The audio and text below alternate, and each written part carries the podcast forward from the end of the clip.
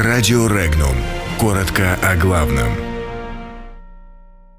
Об антироссийской истерии в США и предвыборной на Украине. Глава Сербии рассказал о важности сотрудничества Москвы и Белграда. В Москве считают неприемлемыми высказывания посла США о Северном потоке-2. Тимошенко не верит в победу Порошенко. В Пентагоне дали оценку взаимодействию военных России и США. Второй погибший обнаружен на месте взрыва в шахтах.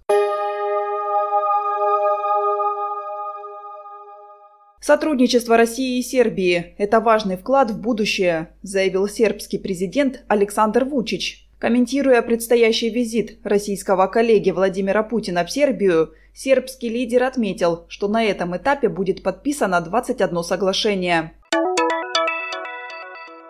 Высказывание американского посла ФРГ Ричарда Греннелла, который, как сообщают немецкие СМИ, разослал письма компаниям Германии с предупреждением о возможных санкциях за участие в проекте «Северный поток-2», являются неприемлемыми заявила официальный представитель МИД России Мария Захарова. По ее словам, попытки США противостоять реализации проекта являются частью долгосрочной программы, направленной против России.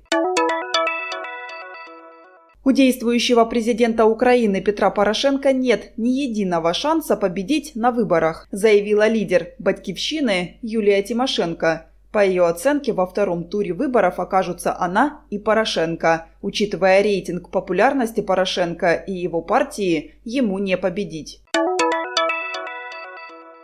Взаимодействие вооруженных сил России и американских военных на европейской территории за 2018 год было профессиональным и безопасным, заявила Лиза Франкетти, вице-адмирал военно-морских сил США. Она заявила об ожиданиях, как от русских, так и от своих военных, профессиональных действий в международных водах. Она надеется, что никто не будет создавать опасных ситуаций.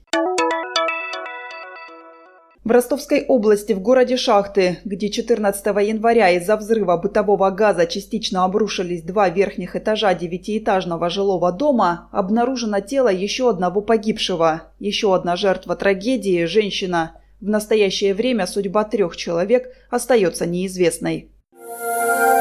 Подробности читайте на сайте Regnum.ru.